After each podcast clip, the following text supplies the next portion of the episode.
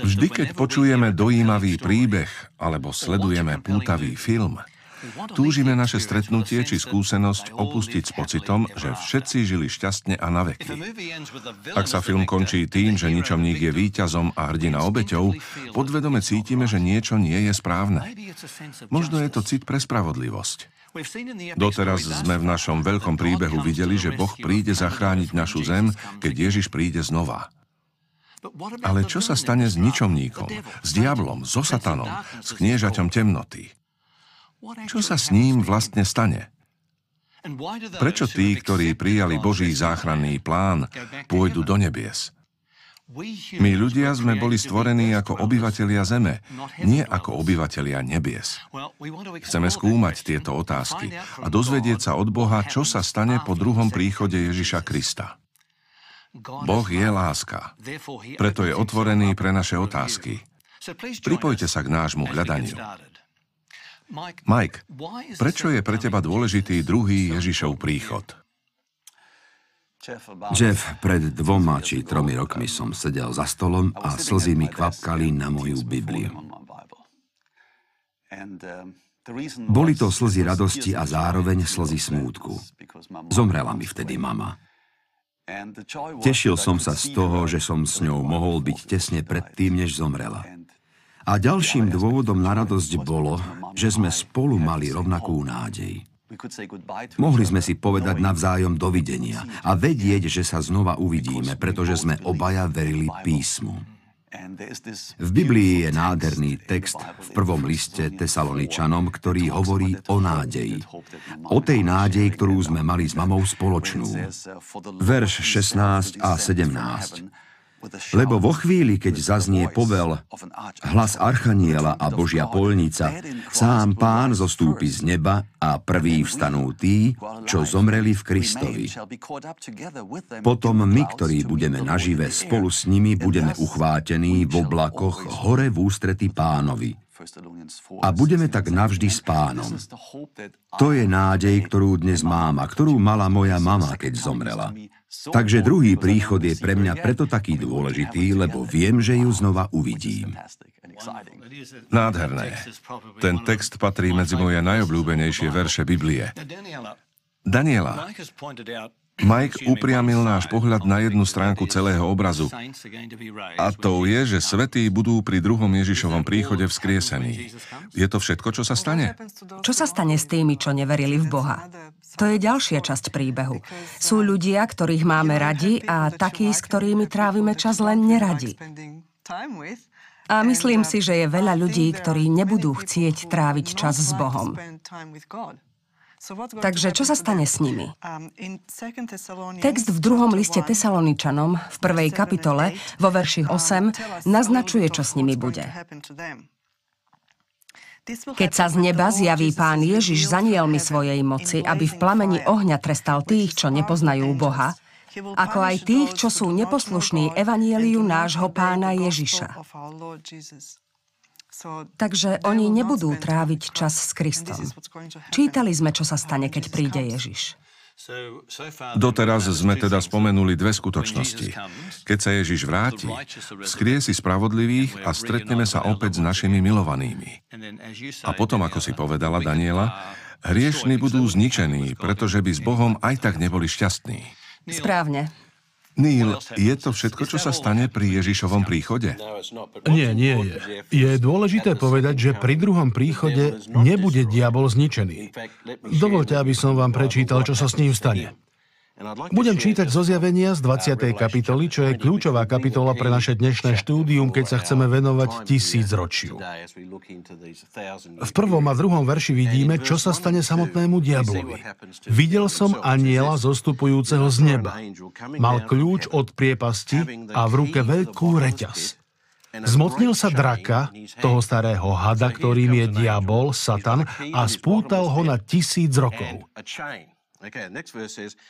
Takže tu máme zaznamenané udalosti, ktoré rozvíja ďalší tretí verš.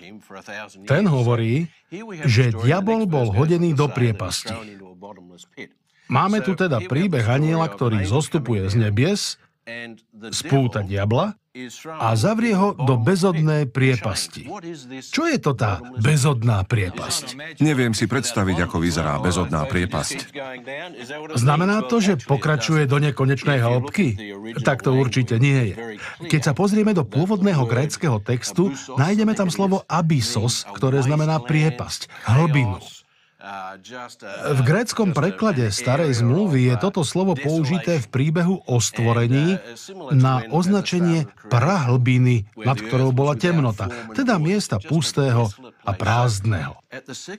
Takže pri druhom príchode Ježiša, keď budú hriešníci zničení a spravodliví budú vzatí do nebies, diabol bude zavretý na pustom mieste zeme.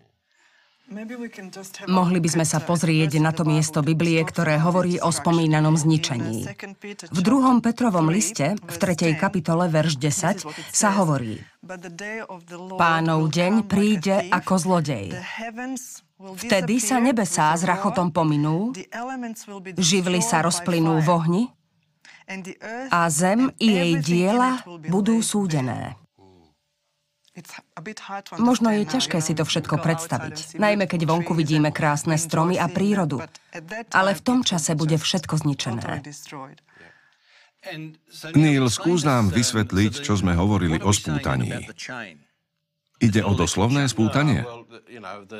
Vieme, že diabol je duch.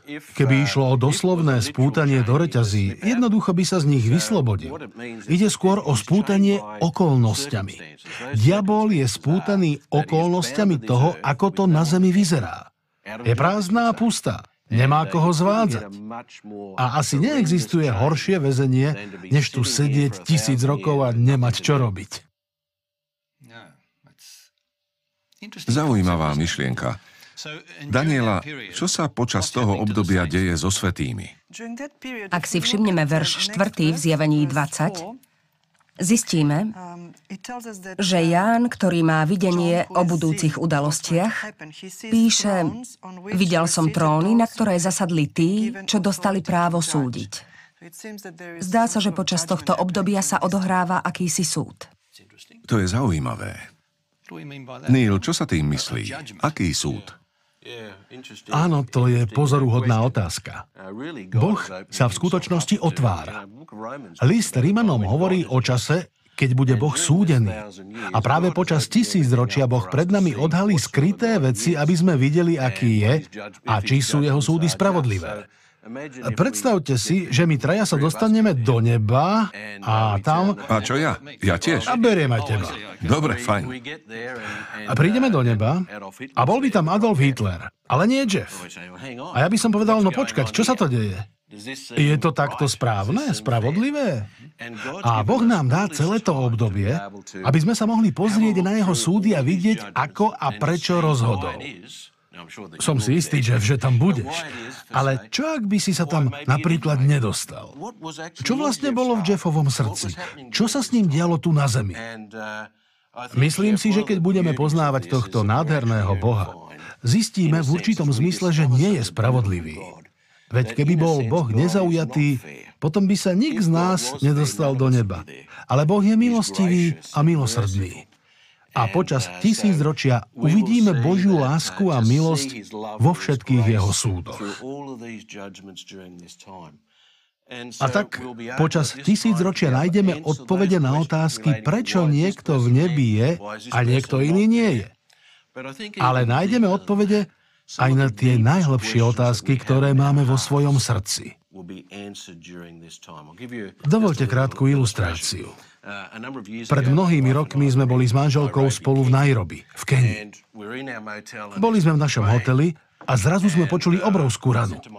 Povedal som manželke, vybuchla bomba. Vybrali sme sa do centra. Bolo to v čase, keď Usama bin Laden vyzýval na útok na americké veľvyslanectvo v Nairobi. Šli sme do centra. Okolo nás bežali ľudia celí od krvi. Všade boli topánky. Ľudia roztrhaní na kusy. Vládol chaos. Ľudia pobehovali a hľadali svojich blízkych. Skrátka scéna absolútnej bolesti, úplného zničenia a katastrofy. Za jedným z rohov stálo auto, ktoré vybuchlo. Bol to hrôzostrašný obraz. Na zemi ležalo jeho čelné sklo a na ňom samolepka. Ľudia si dávajú na čelné sklo rôzne nálepky a na tomto boli tri krátke slova. Boh je láska. Predstavte si, ako sa dívam na zem, na nápis Boh je láska a v zápätí sa obzriem okolo seba a vidím krv, smrť a bolesť. A myslím si, je Boh naozaj láska? Jeff, práve počas tisícročia spoznáme Boha tak dobre, že uvidíme jeho lásku. Keď sme sa vzali, mali sme 14 dní medové týždne. Sú takí, čo si to predložili na celý rok. Toto však budú medové týždne s Bohom a budú trvať tisíc rokov. Spoznáme, aký je milujúci a že za všetkou bolesťou a utrpením stál diabol. Uvidíme, že Boh je pôvodcom všetkého dobrého a krásneho. Áno. Mike, mohol by si nám vysvetliť, prečo je pre Boha také dôležité každému ukázať svoju lásku? Mnohí ľudia, a určite aj naši diváci, majú totiž veľa otázok v súvislosti s tým, či je Boh Bohom lásky. Keď Neil rozprával, o niečom som uvažoval. Viete, keď hovoríme o láske, hovoríme aj o čestnosti a spravodlivosti. Stane sa, že poviem svojmu dieťaťu, milujem ťa, ale nie som voči nemu spravodlivý. A k jednému sa správam lepšie a k druhému horšie. Počas tisícročia budem s Bohom a nebude tam moja stará mama alebo môj otec. A ja poviem, Bože, povedal si, že ma miluješ, ale oni ma opustili. A potom sa Boh ukáže ako spravodlivý, pretože všetko odkryje. A ja uvidím, že láska znamená aj spravodlivosť. Ak sa budeme hrať na dobrých kresťanov, ale nebudeme podľa toho žiť, potom Boh musí byť spravodlivý a povedať, pozri sa, celé si to len predstieral a v skutočnosti si ma nemiloval. Nemôžem ťa sem vziať, lebo by si tu so mnou nebol šťastný. Celý tvoj život by bol len veľkou pretvárkou. Neil, niektorí namietajú a hovoria, že Bohu ide len to, aby nás preskúmal. Sústredil sa na naše zlé skutky a zlé myšlienky. Dnes sa predáva mnoho bulvárnych časopisov o tom, to, čo kedy zle spravil, ktoré majú uspokojiť ľudskú zvedavosť. Je toto dôvod, prečo sa v nebesiach otvoria knihy? Nie, vôbec nie. Ako už povedal Mike, je to kvôli nám, aby sme mohli vidieť, že Boh mal pravdu. Uvediem v tejto súvislosti jeden príklad. Pred vyše 20 rokmi sa v Austrálii stal predsedom vlády John Howard. Jeho spolupracovník vo vláde Peter Costello bol ministrom financií. Bolo však známe, že Costello sa chce stať predsedom vlády. Dal to jasne najavo. Teraz si skúste predstaviť, že by Costello usporiadal tlačovú konferenciu, na ktorej by veľmi presvedčivo tvrdil, že John Howard kradne Austrálčanom peniaze a preto by mal odstúpiť. Howard by ho samozrejme mohol požiadať, aby odstúpil z funkcie, ale pravdepodobne by navždy zostali pochybnosti, či náhodou kostelové tvrdenia neboli pravdivé. Ale ak by Howard povedal, nie, nie, zverejním všetky záznamy, dokumenty a účty, aby sa mohol každý presvedčiť. Okrem toho, sprístupním Kráľovskej komisii na detailnú kontrolu každú finančnú transakciu. Bol by to pravdepodobne najlepší spôsob, ako preukázať, že obvinenia nie sú pravdivé. Jeff, nechcem sa dotknúť kostela ani ho pripodobniť diablovi. Je to len vymyslený príklad. Od úplného začiatku diabol obviňoval Boha z toho, že nie je spravodlivý, že jeho vláda nevychádza z lásky a šíril podobné klamstvá. Boh ho mohol hneď na začiatku zničiť. Neurobil to však. A práve tisícročie je obdobím, keď nám Boh sprístupní všetky záznamy, aby sme videli, že Boh je tým, za koho sa vyhlasuje a diabol je taký, ako ho opisuje Boh. Daniela, toto je dôležitá myšlienka. Veď tak veľa ľudí dnes verí, že Boh je nespravodlivý. Preto počas tisícročia dostaneme príležitosť preskúmať všetko, čo sa odohralo. Áno. Možno by sme mohli upresniť, kto to bude skúmať a čo sa bude skúmať.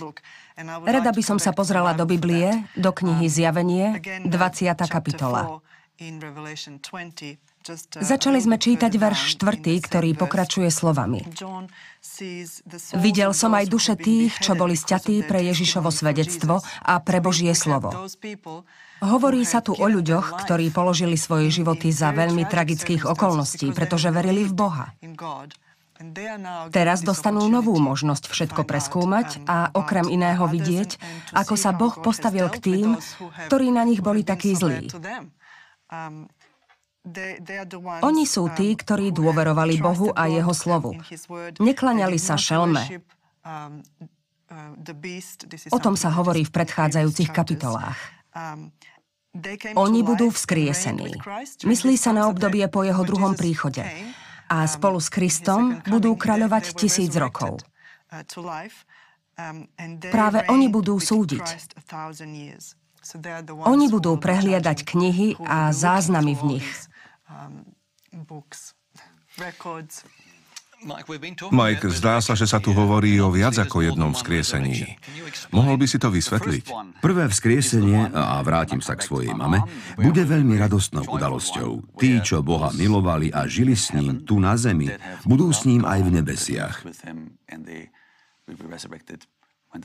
Títo budú vzkriesení na začiatku tisícročia. Počas tisíc rokov bude diabol nečinný, nebude môcť robiť nič a potom nastane druhé vzkriesenie. Budú oživení skazení a bezbožní, o ktorých sme už tiež hovorili. Prvé, čo spravia, bude uznanie. Och, takže tu bol Boh, ktorému som neslúžil. A potom príjmu svoj súd. Chcel by som to objasniť aj biblickým textom zo zjavenia, 20. kapitoly, verše 5 a 6. Ostatní mŕtvi neožili, kým sa nedovršilo tisíc rokov. To je prvé vzkriesenie. Blahoslavený a svetý, kto má podiel na prvom vzkriesení. To sú všetci tí, čo milovali Ježiša Krista. Nad tými druhá smrť nemá moc, ale budú kňazmi Boha a Krista a budú s ním kráľovať tisíc rokov. Takže tu bude radostné vzkriesenie a smutné vzkriesenie. Prečo je také dôležité, aby Boh nakoniec, nazvime to, vyhradil čas na to, aby každý mohol vidieť skutočný zmysel všetkého. Myslím si, že je to preto, aby sme všetci veľmi jasne poznali, že dôsledky hriechu za to jednoducho nestoja. Boh chce urobiť všetko preto, aby sa hriech už nikdy viac nevrátil. Aby každý mohol vidieť, aké sú skutočné dôsledky hriechu.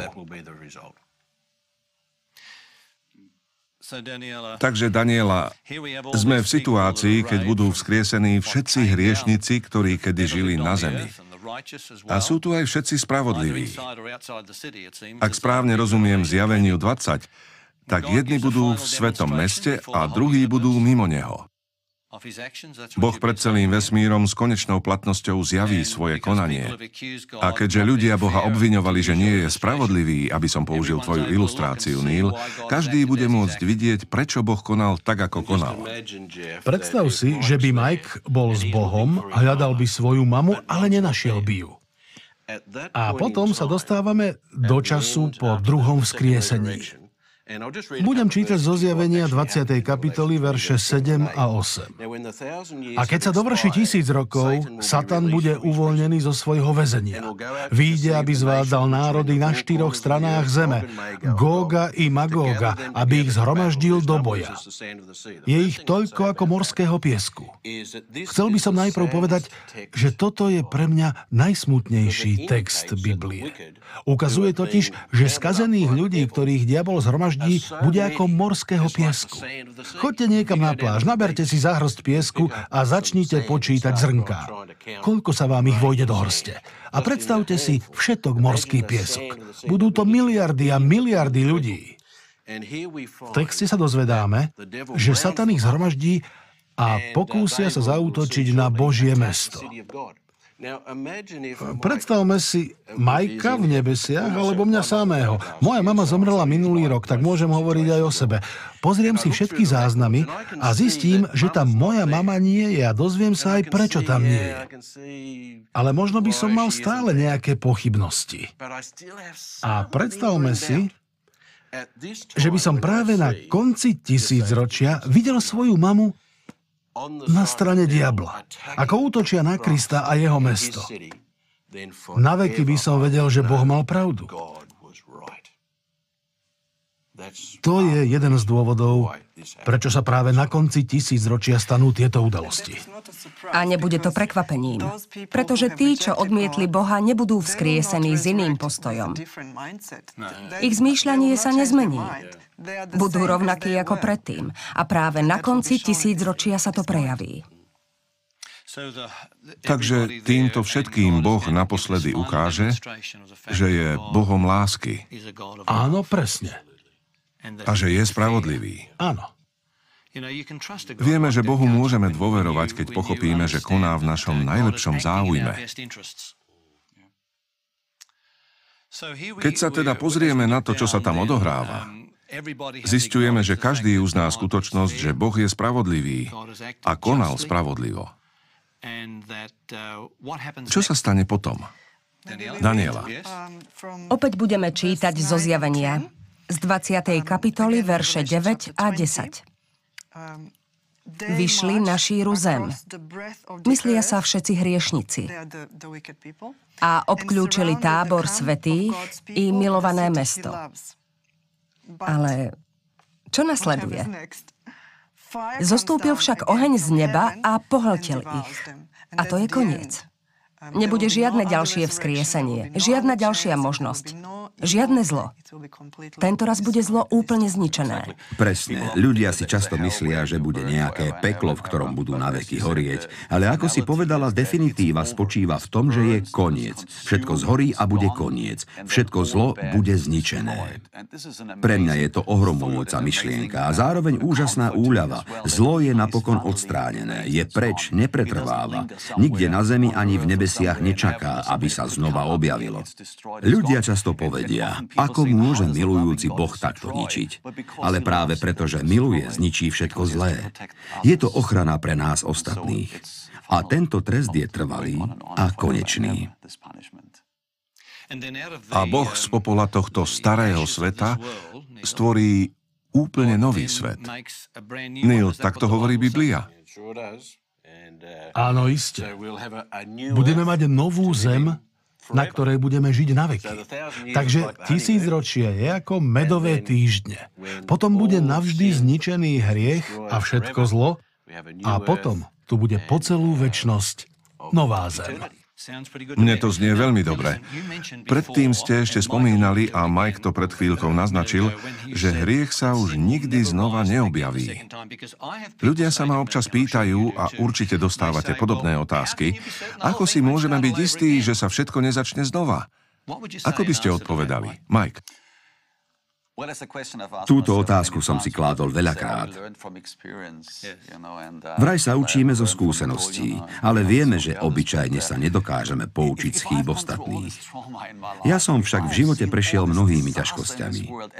Ak počas tisícročia uvidíme všetko utrpenie sveta, prečo by sme sa chceli vrátiť a znovu podstúpiť všetko trápenie, ktorým sme už prešli? Myslím si, že sa z toho poučíme. Bude tam s nami Ježiš, Uvidíme znamenia na jeho rukách, tú obrovskú bolesť, ktorú sme mu tak ľahko vážne spôsobili, hoci pre nás toho veľmi veľa urobil. Jednoducho sa už nebudeme chcieť vrátiť na staré cesty. Takže zhrniem, o čom sme spolu hovorili. Keď sa Ježiš znova vráti, spravodliví budú vzkriesení k väčšnému životu. Skazení a bezbožní ľudia budú zničení, diabol bude zviazaný okolnostiami.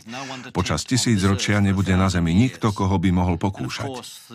A tí, čo sa stávali proti Bohu, alebo sa o Neho nezaujímali, budú na tisíc rokov zničení. Počas tisíc ročia dostane Boží ľud možnosť súdiť.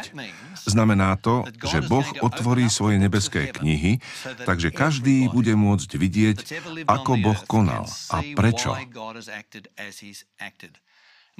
Zistili sme dôvod takéhoto konania. Je dôležitý, lebo Boh bol obvinený, že koná nespravodlivo, neláskavo, nevypočítateľne. Ale súd počas tisíc ročia tu bude na to, aby každému odhalil, že Boh je Bohom lásky. Na jeho konci sa uskutoční druhé vzkriesenie. Počas neho vstanú bezbožníci, aby aj oni mohli vidieť Božie spravodlivé konanie. A na konci tohto obdobia sa uskutoční konečný trest, pri ktorom bude zničený každý, kto sa staval proti Bohu, vrátane samotného diabla. Ale nádhernou dobrou správou je, že Boh potom stvorí úplne nové nebesia a úplne novú zem. Potom Boh urobí niečo prekrásne. Hovorí sa o tom v mojom asi najobľúbenejšom biblickom texte. Prečítam vám ho. A Boh im zotrie z očí každú slzu a smrť už viac nebude. Ani smútok, ani nárek, ani bolesť už nebude. Lebo čo bolo skôr, sa pominulo. Premýšľajte o tom. Už žiadna smrť. Každý človek na tejto zemi prežil smútok zo smrti niekoho z rodiny. Všetci poznáme bolesť, ktorú to prináša. Mnohí z nás majú skúsenosť s tým, ako ich milovaní v tríznivých bolestiach zomierali na rakovinu a ďalšie hrozné ochorenia. Mnohí prežili hrozivé autohavárie. Ďalší prešli veľmi bolestnými životnými skúsenosťami. Dobrou správou je, že jedného dňa, a bude to čoskoro, bude odstránené všetko zlé a bolestivé, všetky choroby. Boh zotrie z našich očí každú slzu. Je to nádherná nádej, na ktorú sa môžeme tešiť. Prísť o to by znamenalo zmeškať to najdôležitejšie v celom vesmíre. A mojou výzvou pre každého diváka je, aby sme dnes prijali Ježiša ako svojho osobného spasiteľa. Nech vás Boh požehná. Pomodlíme sa spolu. Náš nádherný nebeský Otec, znova ti ďakujem za tvoje nádherné zaslúbenie, že čoskoro sa vrátiš na túto zem. Že stvoríš úplne novú zem, na ktorej nebude už žiadny smútok, žiadna bolesť, žiadny plač. Pane, naše srdcia túžia po takomto svete. Požehnaj dnes, prosím, každého diváka. Budím veľmi blízko. Niektorí prežívajú práve teraz veľký smútok. Prosím ťa, vezmi ich do svojej milujúcej náruče a povzbudí ich nádejou a vedomím, že ich miluješ a že prídeš skoro. Dovtedy nás, prosím, požehnaj a zachovaj nás až do druhého Ježišovho príchodu. O to ťa prosím pre Kristove zásluhy. Amen. Slovenskom znení účinkovali Ivo Gogál, Michal Ďuriš, Judita Bilá a Peter Kolárik. Spolupracovali Bronislav Šóš, Betty Turčanová, Erika Janušková, Rudolf Nať, Jaroslav Patráš, Miroslav Danihel, Martin Galanda a Pavel Gejdoš. Slovenské znenie vyrobilo Štúdio nádej.